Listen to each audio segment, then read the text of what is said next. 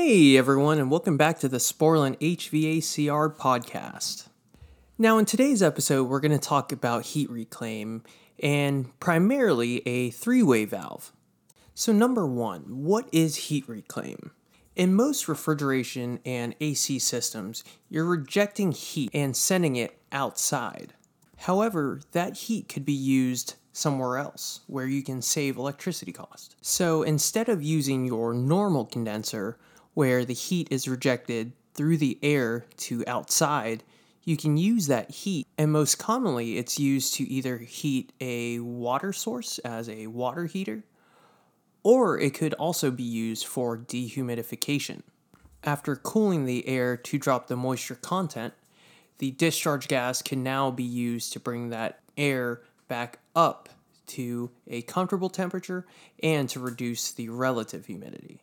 Now, how this is accomplished is by having a secondary condensing coil. The first condensing coil would reject heat from the hot discharge gas to the outdoor air.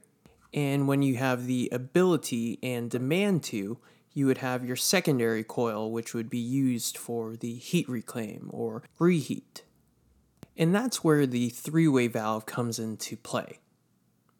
Our three way valves will act as a selector whether or not you want to send discharge gas to your normal condenser or send it through your secondary reheat reclaim condenser or a combination of both.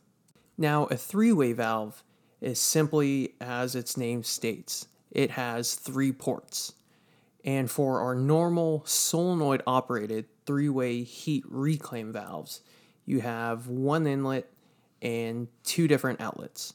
The solenoid would dictate whether it goes through one outlet or the other.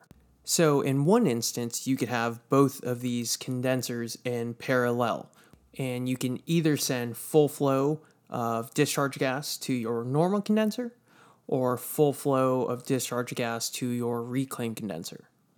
Now, because these valves allow full flow through each of its ports, you can plumb these valves in a way that you can set your condensing coils up in series. And so now you have the ability to send all your discharge gas through your normal condenser, or you can send it through your reclaim condenser and then through your normal condenser to dissipate the rest of the unwanted heat and to ensure you have good subcooling getting to your expansion valves.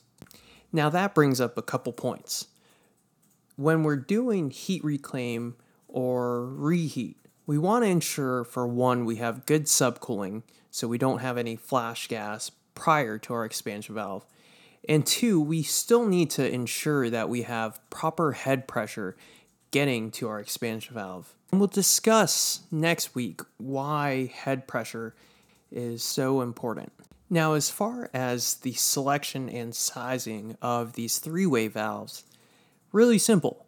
We want to make sure the valve is capable of handling enough tonnage or capacity to meet the maximum requirement for your evaporator at its designed evaporator temperature. Next, as far as the solenoid is concerned, we want to make sure we're using the correct voltage requirements. Installation is quite simple.